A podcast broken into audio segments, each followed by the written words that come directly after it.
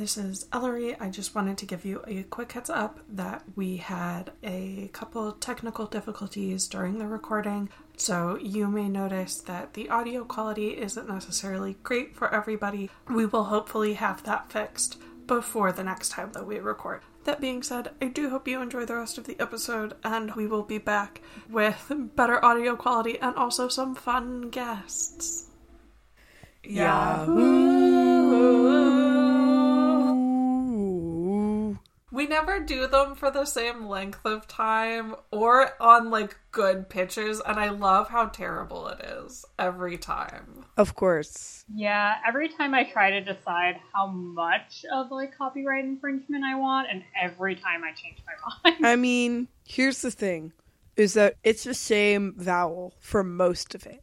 So, It's just O's. mhm. So so we're in sync for most of it. This it's a parody. It's transformational. Don't sue me. Welcome to Yell Parks Pod, the number one podcast for yelling about parks.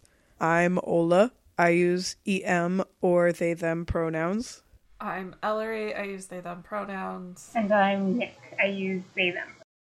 This month delayed a little bit, um, unfortunately. This lovely month of December, we are talking about the Petrified Forest National Park. Uh, Petrified Forest National Park is located in Arizona in the southwestern United States. Uh, the lands of the park are mostly dry shrub plains, and the but the badlands of the Painted Desert, which are named for the colorful striped mountains, are partially in the northernmost part of the park. In 1895, the Arizona Territorial Legislature asked the U.S. Congress to create the Petrified Forest National Park. In the first attempt failed, but in 1906, the Antiquities Act, signed by Theodore Roosevelt, was used to create the Petrified Forest National Monument as the second national monument in the United States. It was made into a national park in 1962, and uh, petrified wood was made the Arizona state fossil in 1988. Time out real quick. Yeah. Hold on, because I didn't get I didn't mention in any of that the native people of the area, and I feel like that was just a blind spot in our research. I mean, we are talking about the petroglyphs, which were like super early, but the the tribes are all listed in the outro. Okay.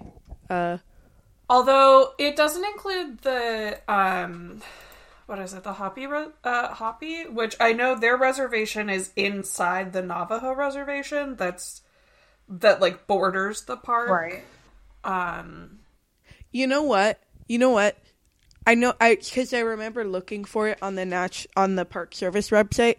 Some of these, uh-huh. maybe this will be a topic for another time. Note to self: some of these websites for national parks, even though they're all on an MP- NPS website, some of them have way more information about native tribes from the area, and some of them, are it there's uncomfortably little. And this is one where it was very difficult to find information like between the like quote unquote prehistoric era and like when it became a park. Well, I also think that it's like and I I want to be clear that this is not an excuse for why it is. It- There's also like the level of information generally on different parks is like so vastly different, but Yeah, that's even true. within the National Park Service, like Yellowstone, so much stuff. Yellowstone is very extensive. But like looking at this one, looking at Carlsbad, there's uh, almost nothing. Mm-hmm. Yeah. Well, I had like there's stuff, but it's buried also. Like the website Yeah. the website is hard to navigate. Yeah. Anyway, But yeah, no, I think it's honestly, I think we uh, put this maybe in the outro or so, or like a post episode Yeah. rant. But it like it is frustrating because I mean this park literally borders a native reservation. Like it it shares a border with the Navajo reservation, and it's like you Yeah. couldn't try even a little bit. Um, because like you can see the map, you can see the Hopi uh, reservation where um I I don't know if it's called a reservation, but I, I mean you can see the Hopi territory inside the Navajo territory. Right. Like it's on Google Maps. It's not that hard. And yet, it's not on the website Yeah. anywhere. Um, Ellory, you've prepared a little bit about petrified wood. Yeah, so um I'm very excited to talk about this park. I guess I'm gonna go on a tangent before we even start, I guess. Um because I was very excited for this park, which is partially why the episode was delayed, was because I really wanted to be on and then I got sick when we were originally supposed to be recording. But it is like pretty close to where my grandparents live, so we would go out to Arizona to visit them a lot. And then because we were there, um, we would also go to the Petrified Forest. That's cute. And so it, it's just been like a very fun place to visit. Um, I've been there many, many times, and I think it's really cool. So, obviously, like the big thing with the Petrified Forest National Park is all of the petrified wood mm-hmm. inside of the park. So, petrified wood is technically a fossil. It's not actually wood. There is no biological material left. But the way that petrified wood forms is when plant material is buried by sediment and protected from decay due to oxygen organisms. So um, it's put into a very thick layer of sediment and it's in a pretty oxygen starved environment, which means that the natural process of decay can't happen. It happens at a much slower rate. It's all squished in the the little bacterias and stuff that would usually eat it can't breathe. Yeah. Exactly. And so they can't eat it and poop out dirt like usually they would. Yeah, basically. And part of the reason that that happens is because the sediment is saturated with groundwater that is rich in uh, minerals such as silica and calcite, um, opal. So, really, petrified wood is just quartz that has taken the shape of trees. And what's really cool about it is that some of the petrified wood that gets preserved is virtually indistinguishable from regular wood until you handle it. Um, you can see like the bark and the tree rings and the cell structure because it has decayed so slowly, while um, other specimens are more clearly like rock and mineral, but they still have a lot of those telltale signs. And because it gets formed over long periods of time, um, the quartz mixes with other minerals. So it's just this whole like rainbow of colors. It's not uniform. Um, so you'll get like reds and purples and greens. And it's really cool. It's really pretty. Um, I love it so much. Yeah, I was gonna say I I've been one time. I saw it and it really is beautiful and deeply weird in some ways to see this Yeah. like it looks like a tree and it's made of like rock and crystal. It seems like something from a fantasy story. Yeah, well, and I've picked up chunks before where, I mean, it looks like, oh, here's a chunk of wood, and then you pick it up and it's like 10 pounds. And you're like, that's not what wood is supposed to weigh. Mm-hmm. What's going on? But there's there's another really I guess kind of funny thing that happens with it because a lot of the petrified wood is tree trunks and they're like massive tree trunks but they're also made out of quartz which is much more brittle than living wood. And so eventually like the logs some of the logs will like fall over and they'll break into segments. And when that happens it looks like someone has like come in with a chainsaw and just like cut it up into segments. I actually asked a park ranger about it one time because I was like, who came in and like cut up this log? Like, what's going on? And they're like, oh no, it's just made out of rock and it, at some point it like fell over and broke. Oh, that's wild. That's truly wild. Yeah, which like once you understand what ha- what is happening, like it makes a lot of sense. It's like okay, that checks out. But if you don't know, then you're like, there's a bunch of stumps laying around that somebody has cut up and like put on display, I guess. Which is not what happened. Yeah. It was just like nature. um so petrified wood is a fossil. And originally all of this wood was part of um, one of these giant forests that was on the North American continent. Well, I guess not technically, the North American part of Pangea, millions and millions of years ago. So the wood from the petrified forest is from the Triassic era, which was 200 to 250 million years ago. Um, so before this area was a desert, it actually used to be like a river basin. And mm-hmm.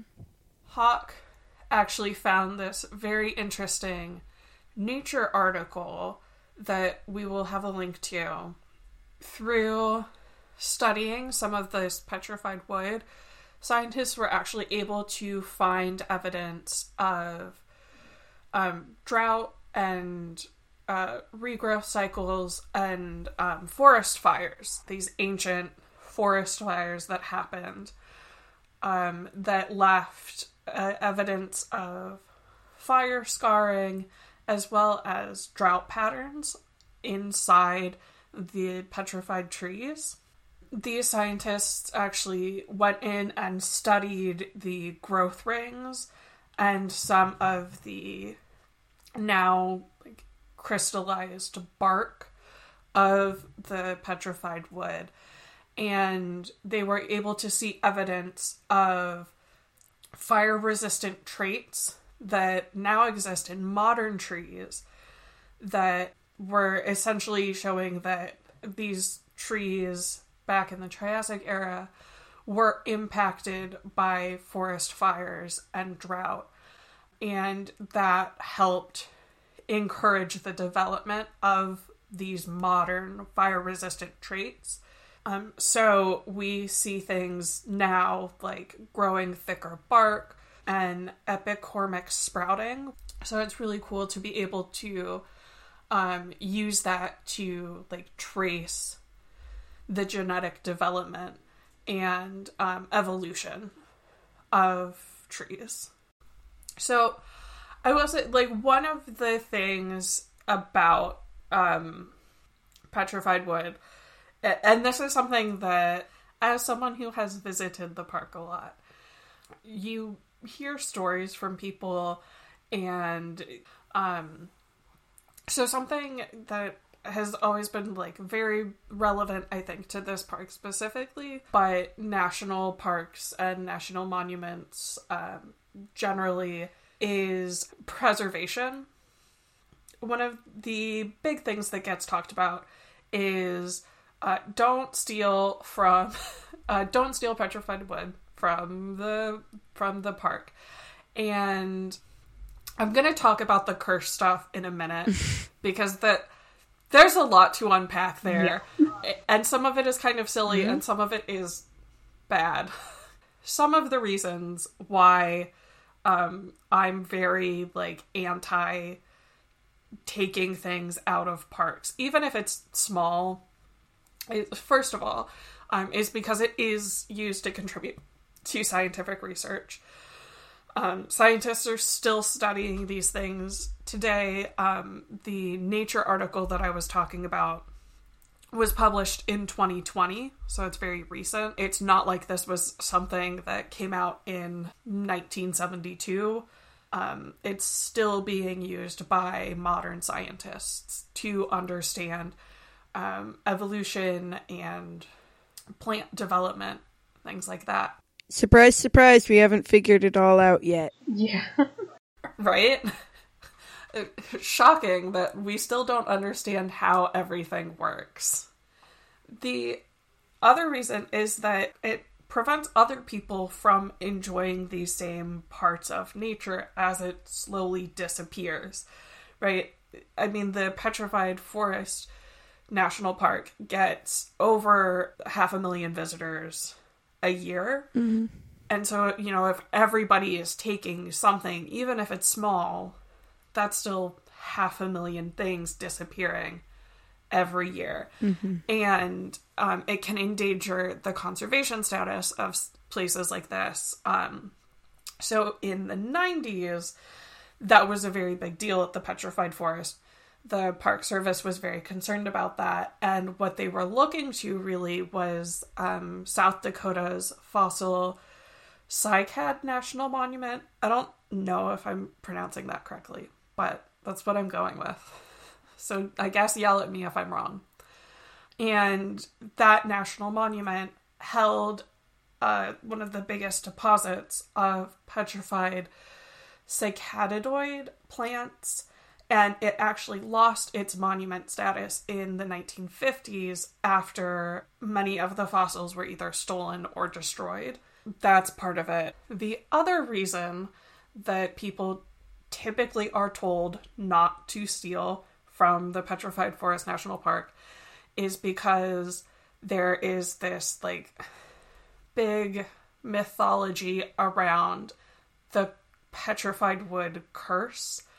So the story goes basically that if you take a piece of petrified wood from the national park, um, and it's not something that you've bought at like the official gift shop or from somewhere outside of the national park, then um, you will be cursed. And like this bad luck will follow you until you return the wood to where you took it from. Right? So you have to send it back to the park to get uncursed. Which there's an article from the it's just called the journal. They have scans of these letters that I mean date back to the 1960s and uh, apparently some of the people who work for the the National Park Service have uh, affectionately referred to it as the shame pile or the the guilt pile where people will mail in like little um, postcards or letters that are apologizing for having taken something from the park. Um, and then oftentimes they will also send the thing that they took from the park back with it, which is cute. And some of them are very funny, uh, where it's like children apologizing for their parents. It's very cute. But uh, some of these are so it's actually discouraged to send any petrified wood that you may or may not have stolen back to the park um, because once it leaves there's no way to know where it originally came from. Right. um, so it can actually disrupt some of the research. And so it, it's one of those things where it's like once you take it i mean it's yours. They don't put it back. Even if you send it to them park rangers are not taking wheelbarrows of like this petrified wood and just scattering it around the park um, because they have no way of figuring out like where exactly you took it from or if it even came from this park Right. I wonder if the mm-hmm. mythology about the curses like actually deters stealing or if it like might increase it because people see it as like a dare. Yeah. So that's actually something that came comes up in the New York Times article. Not um there's a New York Times article that doesn't specifically talk about the curse, but they do talk about the signage that is used to deter um, visitors from taking petrified wood. And what they found um, is that some of when the signage had like groups of people that um that it actually increased the amount that was taken or there there was kind of a correlation between how much was taken What what do you mean the signage had groups of people? so i imagine if the sign had like two people on it Yeah. and one of those people on the sign was like shown taking a, a rock Right. That it was essentially seen as like a group condoning that activity whereas if there was a single person on the sign it was less likely that it would be taken um which it, it, i think is kind of reflective of the like in group out group thing where it's like okay well if everyone's doing it i should also do this Right. It's not as big of a deal. yeah. Whereas, like, if it's just one person, then you're a little bit more self conscious about it. And so I think that, that that is, there's probably a similar effect with, like, talking about the curse, uh, which is, it's, I don't believe in cursed rocks. I do believe, however, that um, it's probably not a coincidence that this national park um, borders a native reservation um, and also is very strongly associated with curses. Yeah. Oh, that's icky. It's something that, like, when I was younger, I didn't ever draw a connection to that, but now looking back on it, like, it feels very obvious that even though I've never heard it specifically mentioned as a Native American curse, it's like, well, these two things are right next to each other. Right. And I think we're meant to infer that they are connected. Yeah, it's like dog whistly almost. Yeah, well, especially considering that the petrified forest protects less than 20% of the petrified wood in northeastern Arizona. There's more petrified wood that is on state land, land owned by the Bureau of Land Management, as well as within the Navajo Nation and on private property.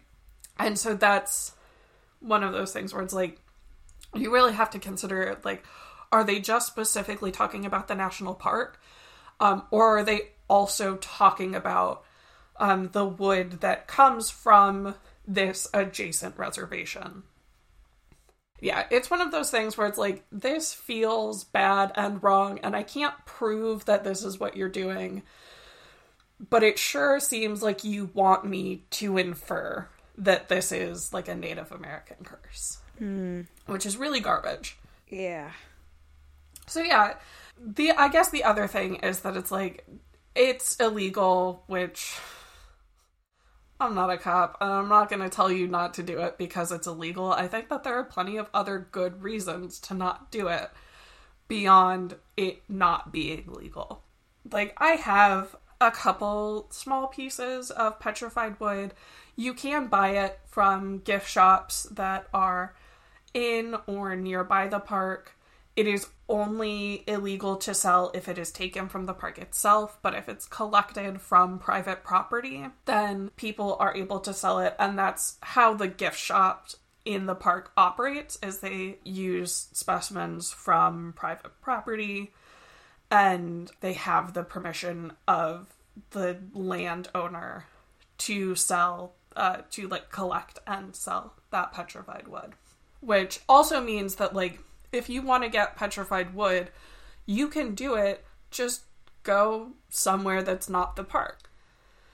But yeah that's that's really what it is is that it it's like a old tree fossil that has been like hanging around and got buried in a river and then the river dried up and turned into a desert and then all of the sediment that was uh, covering it also dried up and got eroded and now we can see these cool tree rocks Heck yeah. Yeah. And they are really pretty. we'll put some pictures up Yeah. there's some really gorgeous photos of petrified wood. It's very cool. So, speaking of cool rocks, uh, Nic, you prepared a little bit about petroglyphs. Yeah, I prepared a bit about petroglyphs, which prior to doing research on for this episode, um, I had never heard this word. I didn't know what this would mean.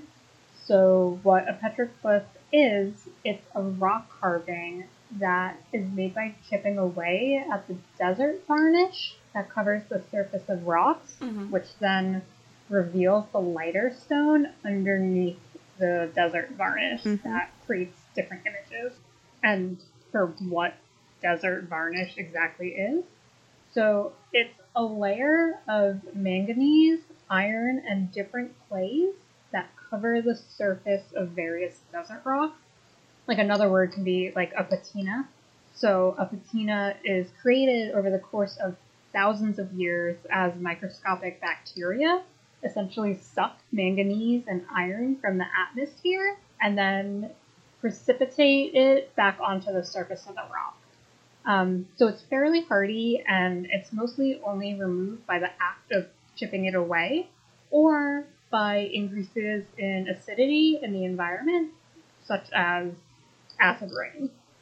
Lichens can also help remove it, but lichens and desert varnish tend to be found in the same places, um, namely because lichens need more moisture in their environments than desert varnish does. And so the Petrified Forest National Park has quite the assortment of these different petroglyphs. They're kind of everywhere. That makes sense. Yeah, yeah. And this is like, you know, they don't, they're not easily removed. So we have years and years and years of these just kind of building up over time as more and more are created. Mm-hmm. And so in the park, there are six classifications that these pets are normally put into. Mm-hmm.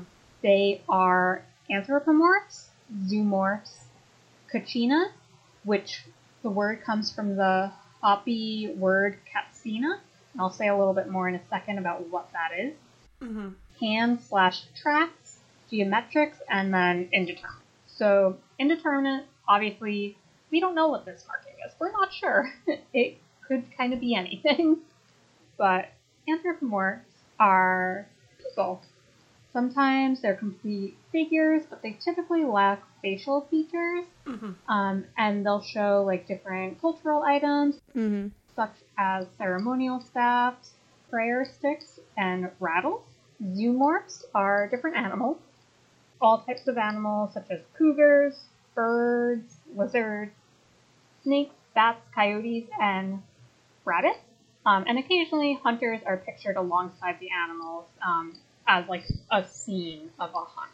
And now, kachinas, kachina figures and masks start appearing in petroglyphs by AD 1300 in this area. And so kachinas are actually spiritual beings that live in lakes, springs, and mountains that bring moisture to the Hopi villages and the Zuni people. So these have obviously religious significance to them um, and are important. It's important records exist. And then for the last two categories, there's hand slash tracks, which are exactly what it sounds like. They're either animal tracks, different footprints, Mhm. um, and then like pictures of human hands. And then the last one is geometrics, which are shapes. So they have different textile or pottery designs, spirals, circles, different lines, things like that. And these patterns are often found in a lot of the artwork of living Pueblo people, such as the Hopi and the Zuni. That's really cool. Yeah. Yeah, isn't it? It's really cool that you can like track throughout such a long amount of time that there are that there's a thread like connecting all of this. Mm-hmm. Yeah, I remember on my last visit to the Petrified Forest, we made this just absolutely terrible hike out to go see some petroglyphs uh, at the recommendation of like a park ranger who worked at the information center. So we're like, oh, we want to go see some petroglyphs, and we also like don't want to take a super far, super long hike. And they were like, oh, well, here's um, where you can go. And I cannot for the life of me remember which petroglyphs these were. But if you go to try to find some petroglyphs, that like the trail starts in a culvert, uh, like a a, a ditch. Don't do it. It sucks. You shouldn't. there are other petroglyphs that you can go see that are probably easier to get to. But it was like really really cool to be able to like actually get up close. Um, so there was like a big spiral that we saw, and there was also I don't know if it was specifically a thunderbird or just sort of more generally a bird, but there were some really interesting petroglyphs that we were able to see.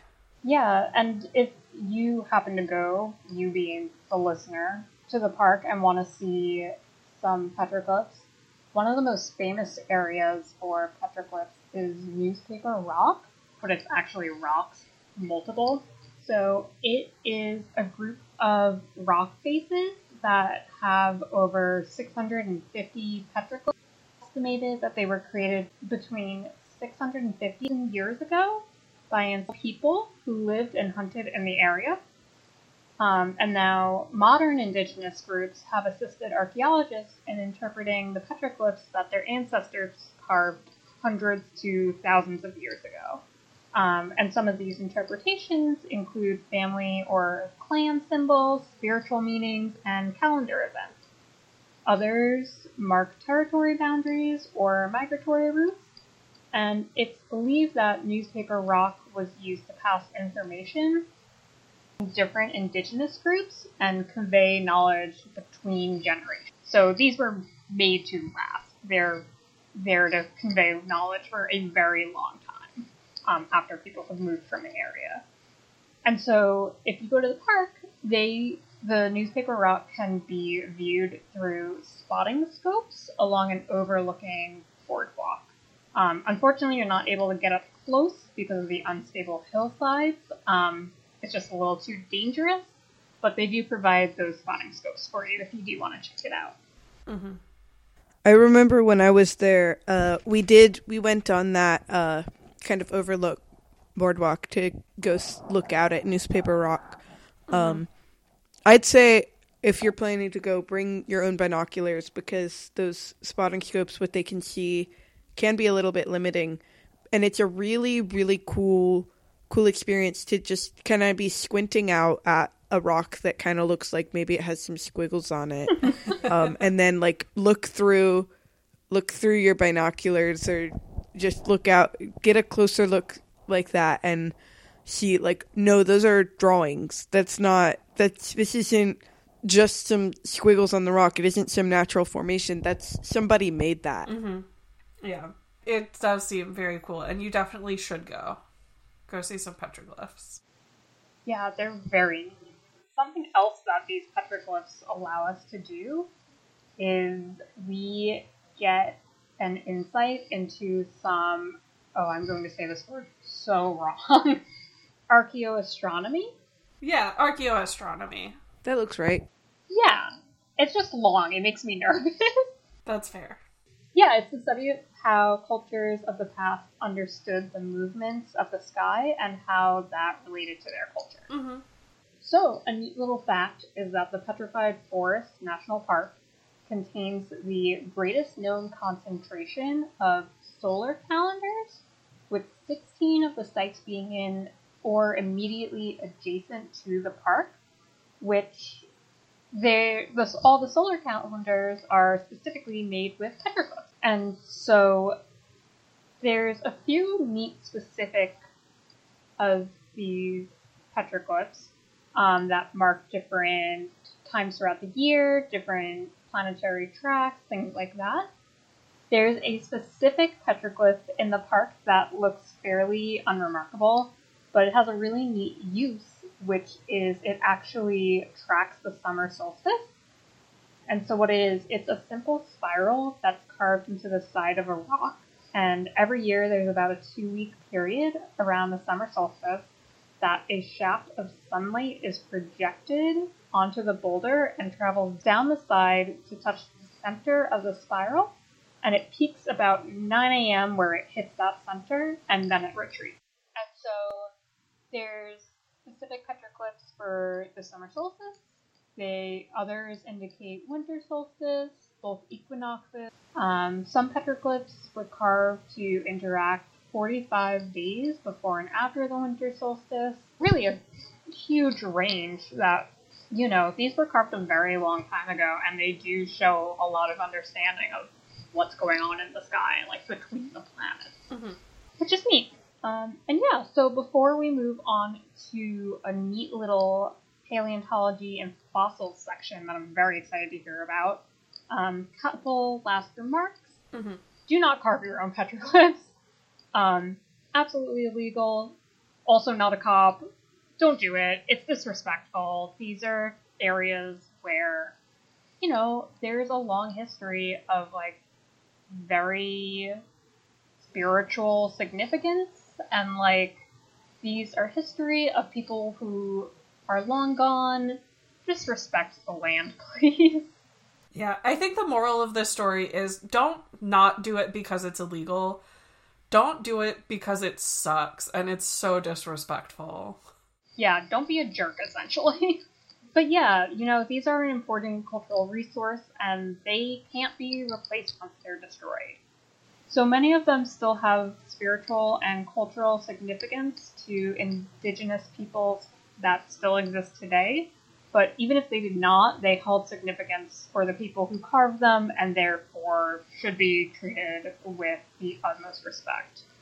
And so, although many petroglyphs have lasted hundreds to thousands of years, they're still fragile and can be easily damaged. So, it's important to stay on the trails provided for visitors, and climbing down rock faces to get a closer look is only going to damage them. Um, and even the oils from your hands can have an impact, so don't touch them. you know? These should be treated as sacred. They're really important, they're really cool, but enjoy from a distance. And yeah, so if we want to move on and hear about some fossils, I would be very interested in hearing that. Yeah.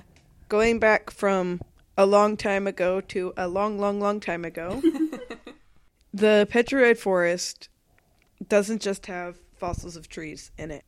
A huge collection of Triassic era fossils have been found in the park, mostly uh, reptiles um, and the ancestors of dinosaurs and therefore modern birds and also other modern creatures like crocodiles. Um, and so this this group of reptiles that became birds and crocodilians are called archosaurs, which, yeah, birds are reptiles. That is weird. Ole and I were having a conversation about this before we started recording, and I think both came to the agreement that it's messed up that birds are reptiles. It's messed up that birds are reptiles. How are we supposed to figure that out? We did, but it's weird. Right? Um, Taking the hard stance. Maybe this is something that science is wrong about. Oh my god, yeah. It's absolutely wild. This isn't something I've researched. I think for a while we thought that dinosaurs weren't reptiles because they were birds, and then we realized no, they are just birds are reptiles too. Although I will say, as much as I dislike the fact that birds are reptiles, I do greatly enjoy feathered dinosaurs. And so that is one good thing that came out of this. Put feathers on your dinosaurs. Yes, absolutely. So a lot of the fossils that we've that have been found of reptiles from the Triassic in the petrified forest are like pre-dinosaur. So dinosaurs they got their start in like the mid-Triassic and the fossils found in the petrified forest kind of cover that entire area. So a lot of them are are pre-dinosaur archosaurs um, which are split into pseudosuchian archosaurs, which are the are the archosaurs that evolved into crocodiles, alligators, and that sort of group. Um, and then also it splits into ornithodiran um, archosaurs evolved into birds and their extinct relatives, aka dinosaurs. The Pseudosuchian, which so I believe Pseudosuchian means fake crocodile because they thought that they were like crocodiles but not, but then it turns out that they actually were crocodiles. You know, pretty much a lot of them look like crocodiles, you know, and alligators like they figured out a body plan that worked for them and stuck with it. But some of them did walk on two legs. They're still very long elongated, but they they kind of had short little arms, like the uh, which these are not dinosaurs, but thought to be dinosaurs for a long time, but they actually don't fall into that category. There are also the Poposaurids, which look a little bit more like crocodiles, but they look look a little goofy. They've got uh, they've kind of got those shorter arms, uh, th- but they those arms reach to the ground. They're they're not quite belly on the ground the way that a crocodile is. And then the ornithodirans includes pterosaurs, coelosaurids, dinosaurs, and modern birds are also in this category. And and there's a lot of this that we found out because of fossils found in this area of this park because the river basin area that Ellory talked about that it was back in the Triassic er- era was such so perfectly formed to create these fossils that we have this kind of area sort of crystallized, excuse the pun, of what this part of the Triassic was like. It gives us this huge huge amount of knowledge about what that specific era would have been like. And a final fun fact moving away from reptiles, and amphibian but one of the earliest records of frogs was found in the park as a fossil from the late Triassic. He was uh, found inside the park. So I think that's pretty cool. Absolutely. Dinosaurs are cool, and all the stuff that looks like dinosaurs but isn't quite a dinosaurs are cool. And it's really cool that they're here in the in this park. Fossils are rad. Yeah. So that's that. And as we are wrapping up, is, does anyone want to plug anything at the end of this episode? Okay, I'll start off. So, as we wrap up this episode, we want to mention we want to plug the Navajo Water Project. It can be found at navajowaterproject.org. It's an indigenous led project focusing on the fact that huge amounts of the Navajo community do not have access to clean running water even now. Um, and the clean water sources that are there are in danger because of nearby mining pollution. So, this project works to improve water access through uh, delivery, plumbing installation, and filtration. And you can financially support them through donations or store purchases, including handmade art and items. So if you are looking for gifts for the holidays or just ways to be giving, consider the Navajo Water Project. Which I will say that, like, I have several pieces that I have bought from um, indigenous artists and um, the craftsmanship is outstanding and it also like goes to a very good cause so yeah um, over Christmas this year, uh, there's a Christmas bird count through the Audubon Society. Is that what they're called? The Audubon? Yeah, the Audubon Society. I was like, Audubon something. Yeah. the German Audubon. Different spelling. yeah. Yeah. So the Audubon Society uh, has the their annual Christmas bird count. It's the nation's longest running citizen science bird project, and we'll have a link in the description if you want to get involved with that, if you want to count birds for science. Yeah, and talking about more counting birds for science, Feederwatch is happening now until the end of April. Um, so Yeah. what this is is you can be part of citizen science by tracking local bird visitors right in your own backyard. Um, data is used to track behavior, population size, as well as eye disease deformities bird bird populations.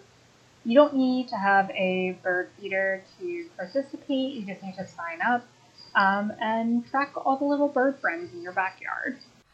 And then the last thing that we have to plug is that some of us, it's not entirely uh, decided who exactly is going to be on, but some of us from Yell Parks Pod are going to be participating in a Lunar New Year live stream at the end of January. It is being hosted by some very cool folks from Blaseball. We are raising money for Youth Advocates for Climate Action Philippines.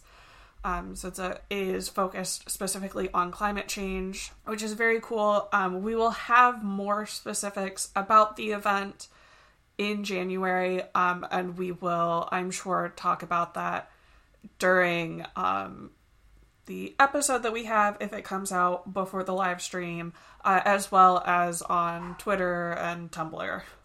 And uh, for our next episode, since this one got pushed back, we're hoping to put out our next episode in late December. If not, it will be in early January. We are going to be discussing Dartmoor National Park, going across the pond, as they say, with some very cool special guests. I'm very excited for guest episode. Incredibly excited. It's going to be a great time. Um, we also want to acknowledge that Petrified Forest National Park is on land that belongs to the uh, Diné Bikéyah, um, or Navajo Nation, the Hopi, Pueblo, and Zuni peoples. You can find more information about that by visiting native land, native-land.ca. If you want to get in touch with us, uh, email us at yellparkspod at gmail.com. You can find us on Twitter at yellparkspod or on Tumblr Yeah, at uh, yellparkspod.tumblr.com. And now let's put in our final Yahoo. Yeah. Yahoo!